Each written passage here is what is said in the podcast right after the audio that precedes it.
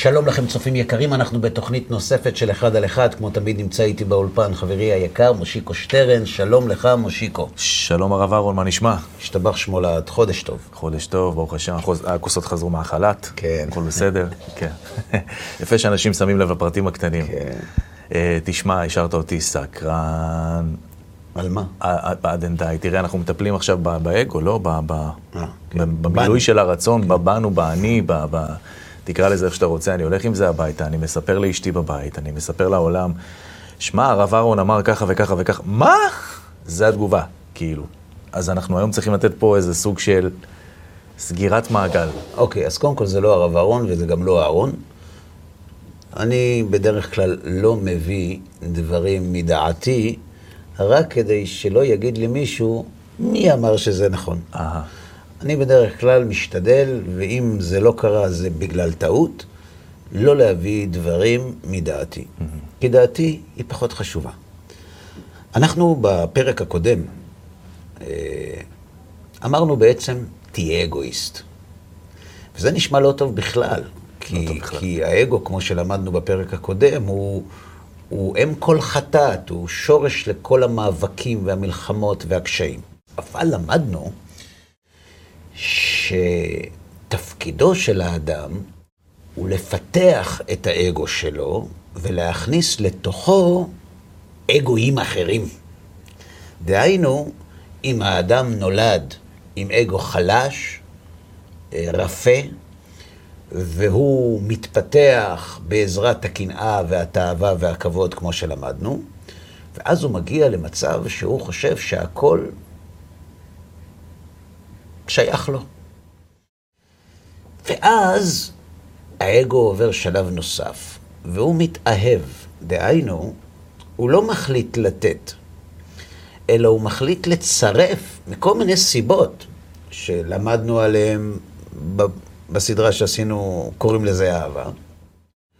הוא מגיע למצב שיש מישהי, ש... או מישהו אצלה, שהופך לי, לי, הוא מתמזג עם האגו שלי. ולכן כשאני מתחשב באגו שלי וממלא את צרכיו, גם האגו הנוסף נלקח בחשבון. אחר כך מצטרפים הילדים, אמרנו אחר כך מצטרפים שכניו, אחר כך בני עירו, בני מדינתו, ואחר כך כל העולם כולו. אני רוצה, לפני שאתה ממשיך, להשחיל פה שאלה מעניינת שקפצה לי אתמול ושכחתי לשאול אותך בתוכנית הקודמת. ומה קורה עם הדברים שהם אהבה בילדין, הורים נגיד? זה חלק מהסיפור הזה של הרחבת האגו? בוא נבדוק. אתה קובע, ובימינו זה יפה שאתה קובע את זה, שהורים אוהבים את ילדיהם. לא, הפוך. אה. ש- שילד, אוהב את הוריו? הרי הוא נולד מהם, הוא גדל אצלם, יכול להיות שהוא עובר את גיל הטיפש עשרה, עובר כל מיני חוויות עם עצמו, אבל בסוף תמיד, אתה יודע, חוזרים הביתה. אתה מבין? מה קורה כשאבא אומר לילד לא, הוא כועס, ומה הוא אומר לו? אתה לא תגיד לי מה לעשות, נניח, לא, כשהוא יותר קטן, לא רוצה, אני לא אוהב אותך. אה, לא אוהב אותך, אוקיי. המושגים של אהבה אצל ילד הם מושגים מאוד פרימיטיביים. אני אוהב לבן, שוקולד ואת אבא ואימא. כי אבא ואימא עושים לי טוב, ושוקולד עושה לי טוב, ולבן עושה למוכר טוב. קודם כל, הילדים שלה היום השתכללו, יודע. מה? גידלו לי שלי הקטנה, היא אומרת, היא לא אומרת לי, אני לא אוהבת אותך. אבא עצוב לי בלב, אתה כבר לא אוהב אותי. אה, טוב, זה היא חידוש. עושה לך מניפולציה. כן. זה בגלל שהילדים הם יותר חכמים. אבל אהבה של ילד להוריו היא אהבה מאוד פרימיטיבית. היא אהבה הכי תלויה בדבר.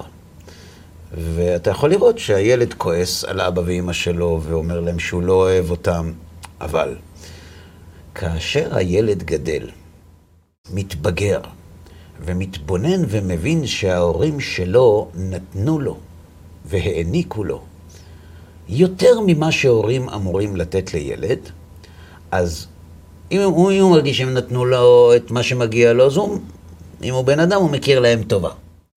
אם הם נתנו לו יותר, היותר הזה מעורר בו אהבה. מה קורה כשמתעורר באדם רגש האהבה? האבא והאימא שלו הופכים להיות חלק מהאגו שלו. וכשחס ושלום לא טוב להם, גם לא טוב לו.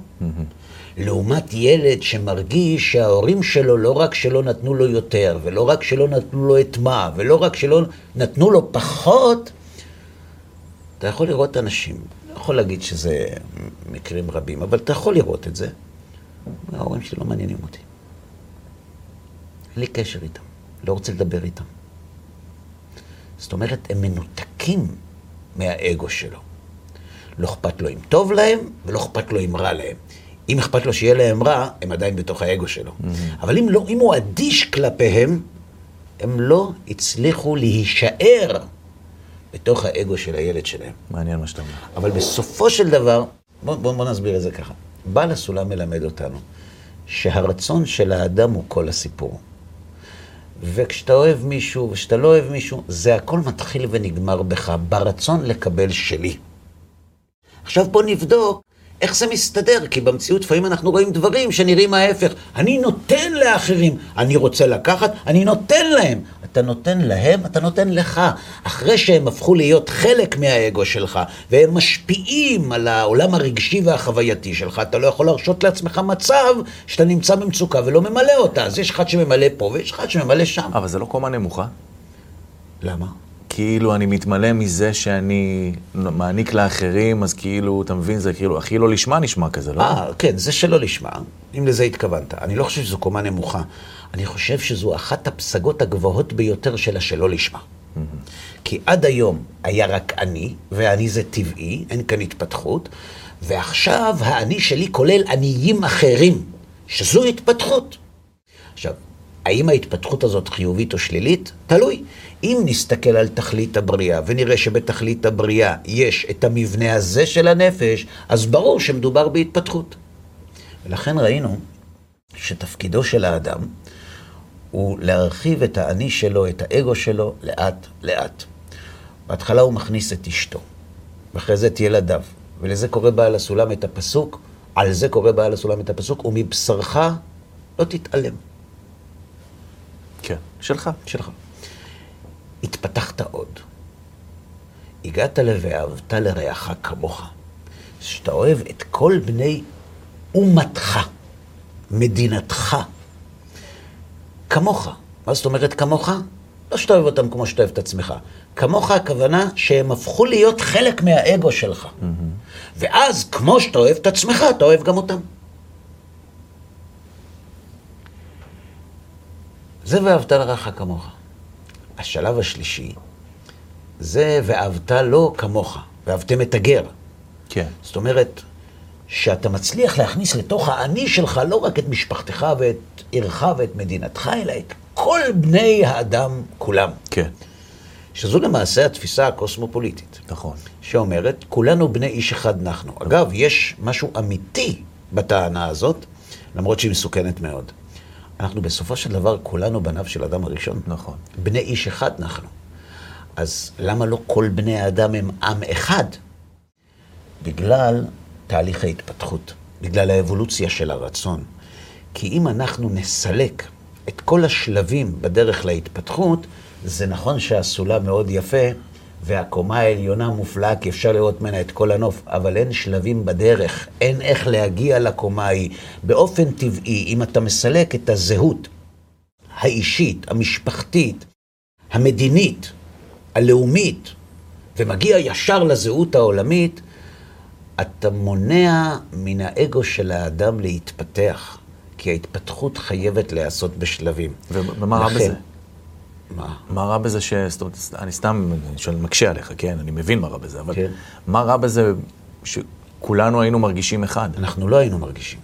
זאת אומרת, כשאתה מחנך לקוסמופוליטיות, אתה בעצם אומר, תבטלו את כל המחיצות, את כל המבדילים, את כל הגדרות של הזהות, ונעשה זהות אחת גדולה. ביטלת את הגדרים, ולא הצלחת לייצר זהות אחת גדולה. אתה מביא חורבן על העולם. אי אפשר להגיע לאידיאל הקוסמופוליטי בלי לעבור את כל השלבים בדרך. אז אם אתה מבטל את כל השלבים, אתה מדבר. אתה שר על זה, אתה עושה על זה סרטים, כן. אבל זה לא מעשי. זה לא יקרה. למה? כי רק הבידול בינינו מביא למצב שבו אני יכול לאהוב את האחר? כי הבידול מאפשר לי לאהוב בשלבים. להכניס לאגו שלי קודם כל את המשפחה, אחר כך את בני עירי, אחר כך את בני מדינתי, ואחר כך את כל העולם כולו. ואז גם מדד ההגנה שלי כלפיהם, או הדאגה שלי כלפיהם עובד אותו דבר? זאת אומרת. כי אני דואג קודם למשפחה. אם קודם... אתה דואג לכל העולם, אתה דואג לכולם אותו דבר. אם אתה עדיין לא הגעת אל הפסגה הזאת, אז כמובן שמי שהוא חלק מהאני שלך ומשפיע על החוויה הרגשית שלך, אתה תדאג לו לפני שאתה תדאג לאחרים, וזה שנאמר, עניי עירך קודמים. הבנתי. זאת אומרת, אם אנחנו מסתכלים רגע על היסטוריית העולם, דברים כמו אה, מגדל בבל, קומוניזם, אלו ניסיונות לאחד את כולם תחת מטריה אחת, וזה לא עבד. זה נכון, את זה כותב בעל הסולם במקום אחר. מגדל בבל הוא המגדל הקוסמופוליטי. שפה אחת ודברים אחדים. למה זה לא הצליח? למה? כי הם ניפצו וניתצו את הזהויות הלאומיות והפרטיות של כל אחד ואחד, ולא נתנו להם אפשרות להגיע אל המגדל. אי אפשר להגיע אל המגדל האחד בלי שעוברים את כל השלבים בדרך. אי אפשר להגיע לכיתה ח' לפני שעוברים את כיתה א', זה בלתי אפשרי. אז נכון שכיתה ח' זה ההתפתחות, ה... נכון, אבל אתה צריך לעבור שלבים. ולכן האדם מתחתן ומביא ילדים לעולם כדי ללוש את האגו שלו ולהכניס לתוכו בצורה הקלה ביותר את אהבת אשתו. אחר כך את אהבת ילדיו, ואחר כך את אהבת בני עירו, ואחר כך את אהבת בני מדינתו, ואחר כך את אהבת כל העולם כולו. בקיצור, אי אפשר להגיע להיות חייל בצבא בלי לעבור טירונות. בדיוק. לגמרי נכון. לגמרי נכון.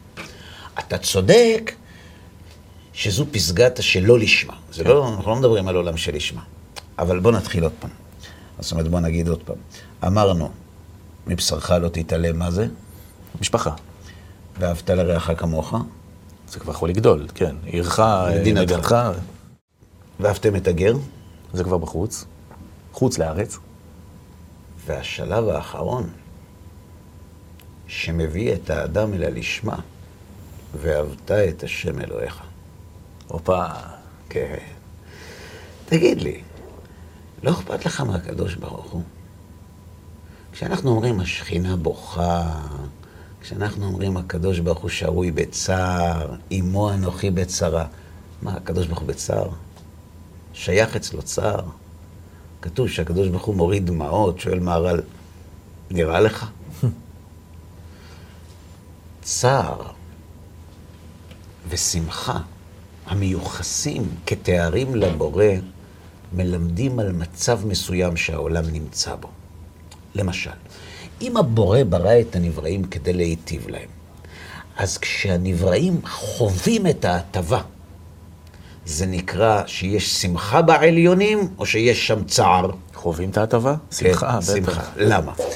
כי מטרת הבריאה מתבצעת, נכון, מתקיים. מתקיימת. ואם חס ושלום מידת הדין שורה בעולם, ואם בני האדם לא חווים את ההטבה, אלא מצויים בהסתר, זה נקרא שיש צער שם. ריח ניחוח של השם, אומרים חז"ל, שנעשה רצונו. בעולם שלנו, כשנעשה רצונך, אתה מרוצה. זה נכון. כשהקדוש ברוך הוא בורא את הנבראים כדי להיטיב להם, כשטוב להם נעשה רצונו, וזה נקרא שיש נחת רוח לפניו. לעשות נחת רוח ליוצרנו. אז תגיד לי, את אשתך והילדים הכנסת פנימה. את הדלת פתחת גם לשכנים. אפילו יש מקום בבית שלך לכל בני האומה, והגעת למדרגה שאתה לא ישן בלילה עם מישהו בסוף העולם. לא טוב לו. תרים את העיניים. מה עם הקדוש ברוך הוא? אבל מה, אם אתה עושה את כל זה, מה, הוא לא שמח עכשיו? נגיד, במטאפורה הזו. תכף ניגע בזה, שאלה מצוינת. אבל אם אתה לא מגיע ל"ואהבת את השם אלוהיך", זה אומר שיש שלב שעדיין לא הגעת אליו. אתה צריך להגיע למצב שגם צער השכינה גורם לך לא לישון במנוחה. אשאל אותך שאלה. כשאתה רואה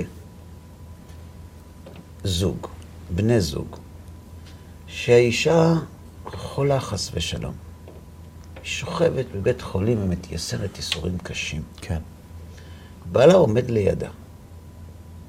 אתה אומר עזוב אותך, בוא נצא קצת, נשתה משהו. הוא, הוא יכול? לא. הוא לא יכול. זה נראה מאוד טבעי, נכון? לפעמים אנחנו קוראים סיפורי צדיקים על אנשים שהיו עושים תיקון חצות.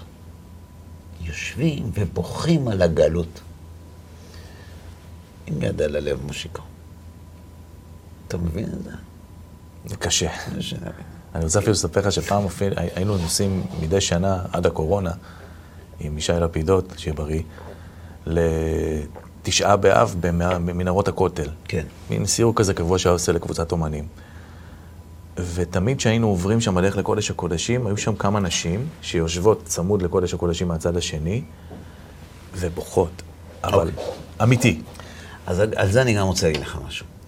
היה ראש ישיבה חשוב מאוד מאוד גדול בתורה, שביקשו ממנו להספיד ראש ישיבה אחר שנפטר. והוא לא הסכים. שאלו אותו למה אתה לא מסכים.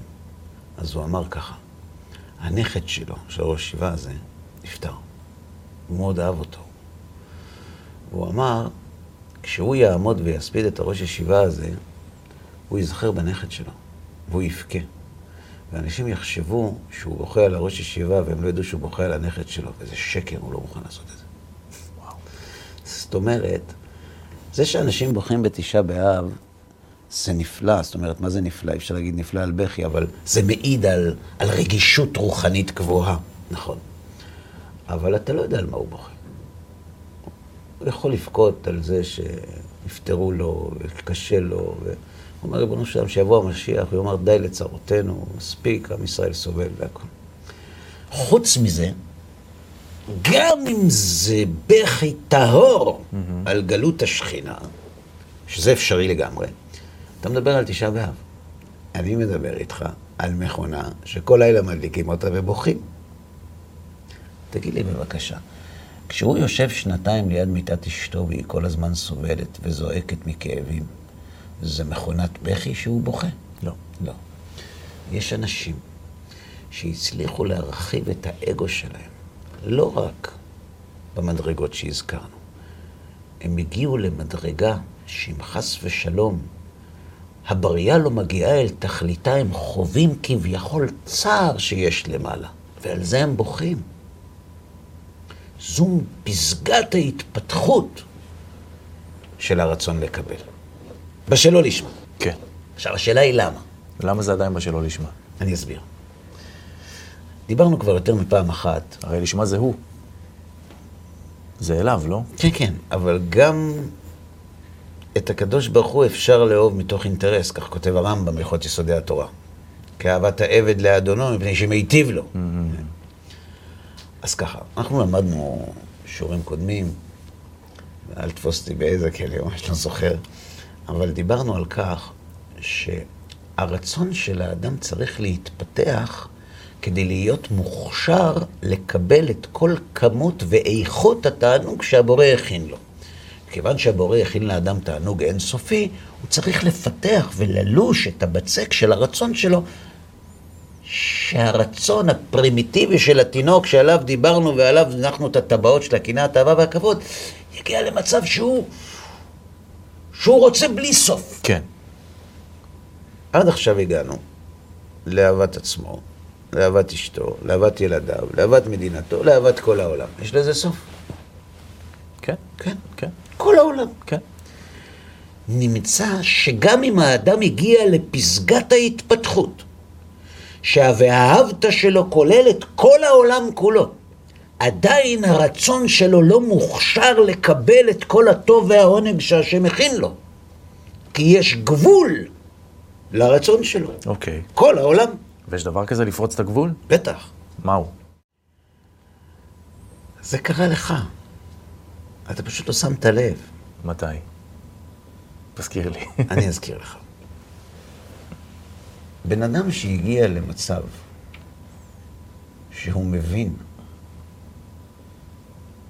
שהעולם הזה לא עתיד למלא את משאלותיו, את רצונותיו.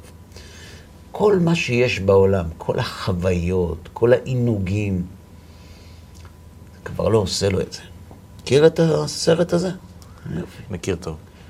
ואז האדם נכנס למצוקה נוראה, כי כשבן אדם מגלה שתם תענוגו, זה מייאש. כיוון שלאדם יש יצר קיום, הוא ממשיך לטור ולחפש אחר מילוי אלטרנטיבי, כן. שכן יענה על הצורך שלי להתענג.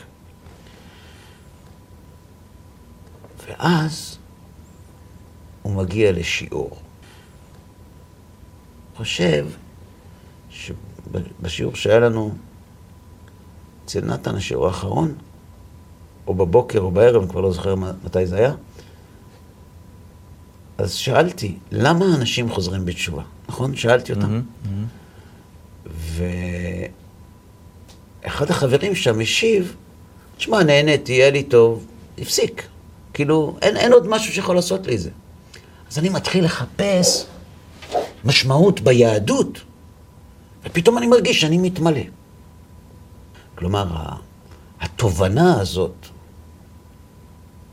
הכרת המגבלה של העונג הארצי, האנושי, מכה באדם או כשהוא מגיע לתובנה, או כשהחיים מלמדים אותו, הוא מתחיל לחפש משהו אחר. ומשום מה, היהדות, התורה והמצוות, נותנים לו את זה. משום מה. כן. אז הוא חוזר בתשובה. אני, בשיחה שלנו עכשיו,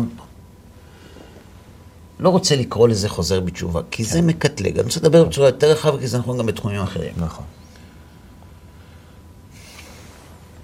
הוא מחליט שהוא מחפש רוחניות. רוחניות, נכון. לא חומר. נכון. אתה יודע למה? כי החומר כבר לא עושה לו את זה. נכון. אבל למה שהרוחניות כן תעשה לו את זה? כי מה נשאר? במה? עדיפה הרוחניות על החומריות? כעוד חוויה שהוא לא חווה? הרי גם זה ייגמר. תשובה. הוא מרחיב את הרצון שלו למרחבים שהוא לא הכיר קודם. פורץ את הגבול. בדיוק. קודם הוא חלם להיות הזמר הכי טוב בעולם. בום, העולם. הוא חלם להגיע לירח. לא ירח. אבל כשהוא מגלה את העולם הרוחני, הוא מגיע למרחבים אינסופיים. והוא מתחיל לטעום, לפחות בתחילת הדרך, את הטעם של החופש האינסופי, הבלתי נתפס. וזו התפתחות אדירה של הרצון. זה נשמע כמו עולם הבא, מה שאתה מספר עכשיו. לא, זה עובר. למה זו התפתחות?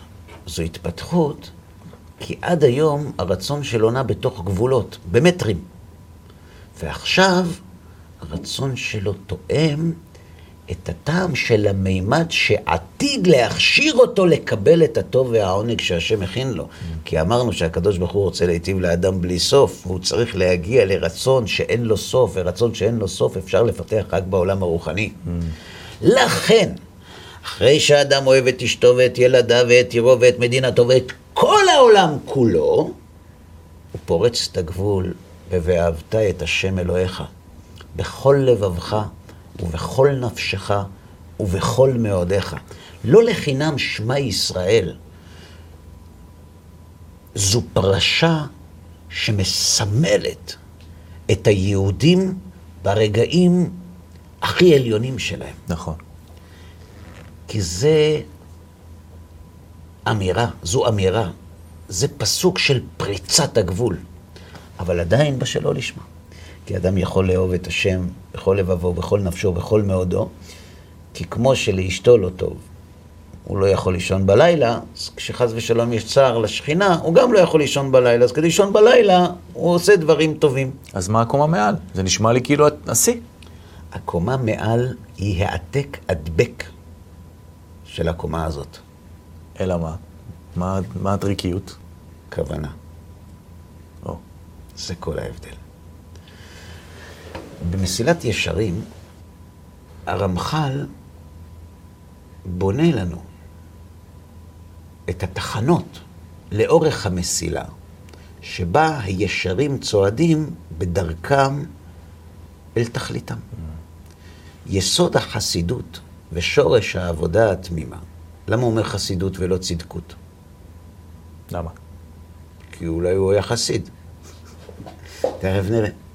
יסוד החסידות ושורש העבודה התמימה, שיתברר ויתעמת לו לאדם מהי חובתו בעולמו. כלומר, הבסיס לכל ההתפתחות לאורך הדרך תלויה בשאלה לאן צריך להגיע. לאן צריך להגיע? הוא אמר. היסוד של הסוף, מה זה הסוף? חסידות. היסוד, הבסיס של החסידות העתידה, הוא שיתברר ויתעמת לו לאדם מהי חובתו בעולמו. כי אם לא תדע מהי חובתך בעולמך, לא תבין למה החסידות היא סמל של אותה שלימות. ואחרי שאתה יודע מה חובתך בעולמך, צריך שישים מבטו ומגמתו בכל אשר הוא עמל כל ימי חייו. זאת אומרת, אחרי שאתה יודע לאן צריך להגיע, תתחיל לבדוק את הארגז כלים. ואז הוא בונה לנו, על פי הברייתא של רבי פנחס בן יאיר, תורה מביאה לידי זהירות, זהירות לידי זריזות, זריזות לידי נקיות, נקיות לידי פרישות, פרישות לידי טהרה, טהרה לידי, לידי חסידות, חסידות לידי ענווה, ענווה לידי יראת חטא, יראת חטא לידי קדושה, וקדושה לידי רוח הקודש, ורוח הקודש לידי תחיית המתים. בסדר? אוקיי, יופי, אוקיי. מצוין.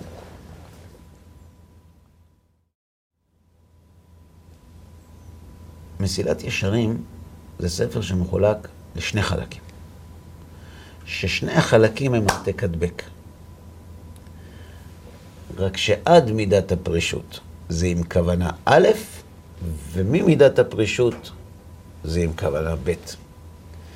אם תפתח מסילת ישרים, לא משנה באיזו גרסה, סדר פרקים או סדר ויכוח, ותסתכל, בתחילת מידת הפרישות כותב הרמח"ל. אם תסתכל בסדר, בסדר ויכוח, זה יותר ברור. הוא אומר לך, לחכם, החסיד אומר לחכם, עד כאן צדיק. מכאן חסיד. חסיד. מה ההבדל בין צדיק לחסיד? מה ההבדל? צדיק עושה את מה שצריך. חסיד זה מלשון חסד.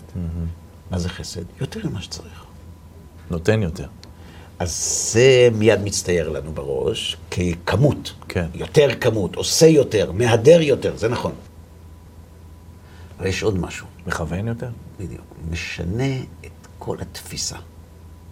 צדיק זה אדם שמקיים את כל המצוות לתועלת עצמו, כדי לקבל שכר, כדי שיהיה לו טוב לעולם הבא, כדי שהוא לא יסבול, כי התורה נותנת עושר, כי כל מה שהבטיחו לו. על מנת לקבל פרס, אבל הוא צדיק.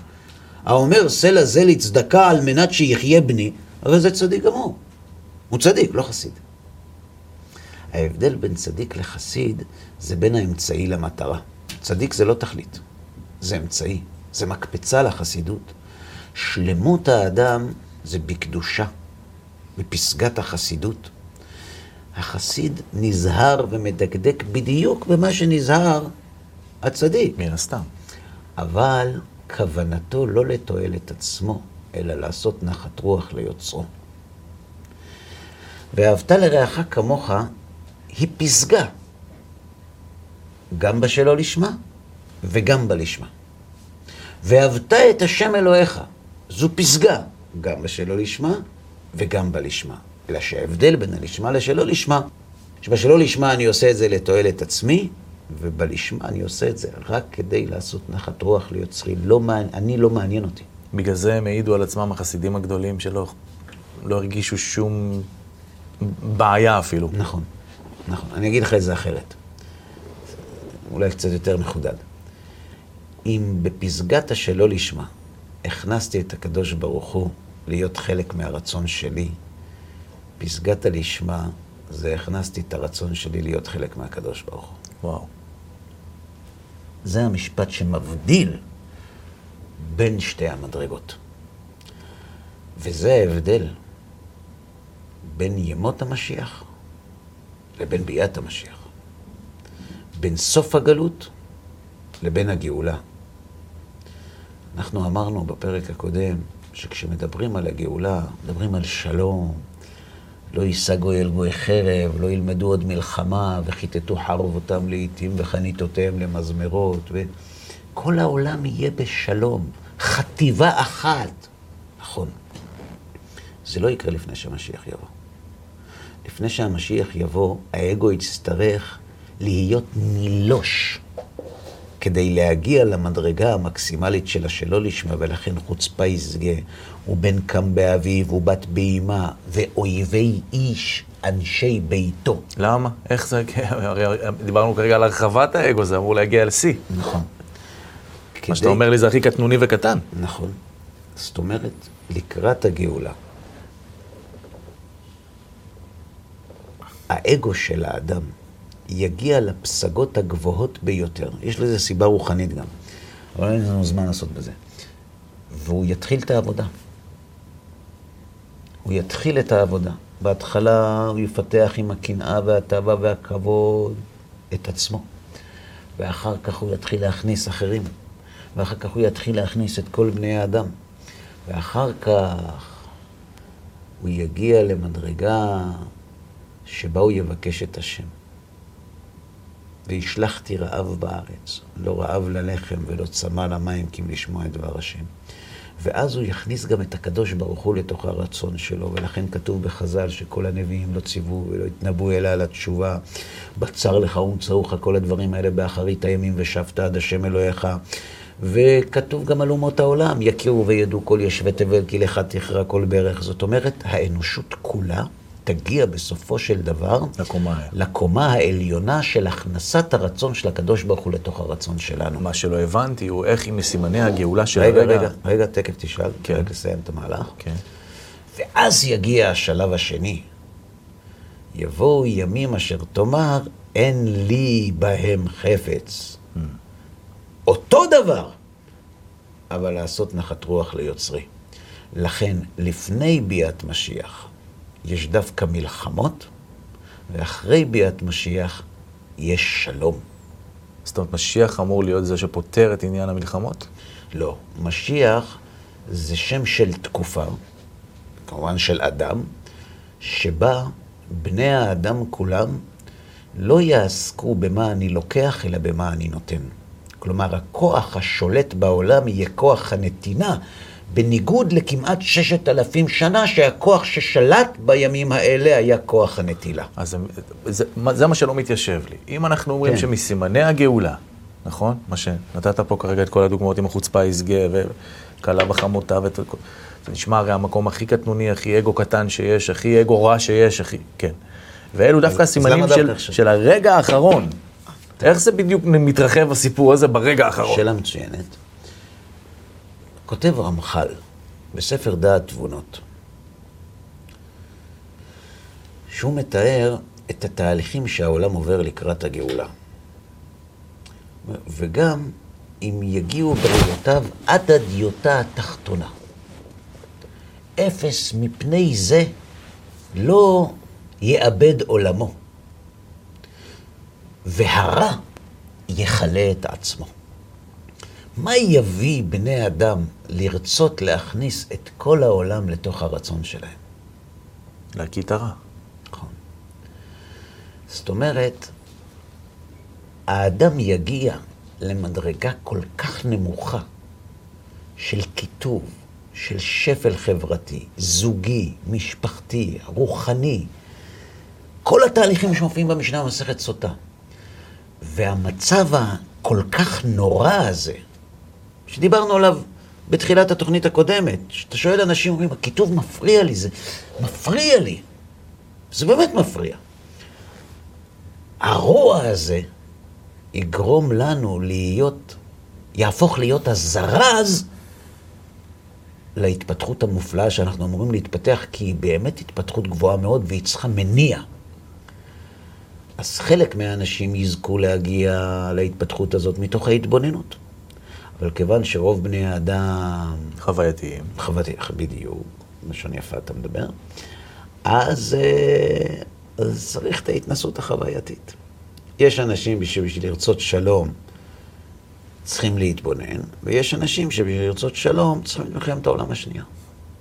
שזה מחזיר אותנו לשאלה הראשונה. לכן, דווקא בתקופה הזאת, הרע ירים את ראשו כדי לגרום לבני האדם לרצות להגיע לאן שהקדוש ברוך הוא רוצה שהם יגיעו, וזה אמרתי לך כבר גם בתוכניות אחרות. אנשים חושבים שיש תקלות בתוכנית.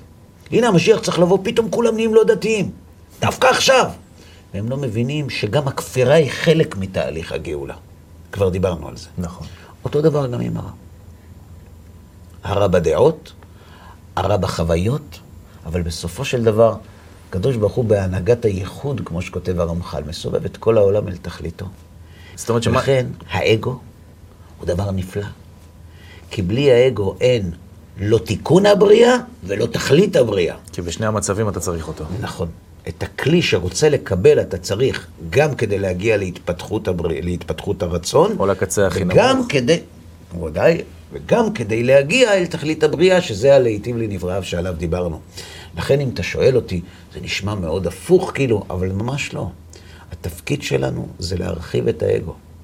זה להפוך כמה שיותר בני אדם להיות חלק מהרצון שלנו, כשבסופו של תהליך זה גם ואהבת את השם אלוהיך, ואז נזכה להגיע אל המדרגה של הלשמה, והיא הרצון לעשות נחת רוח ליוצרנו, וזו הגאולה. אז למה, ברשותך, וסליחה שאני רגע אהיה, אתה יודע, קיצוני, למה אנחנו מבזבזים פה את הזמן?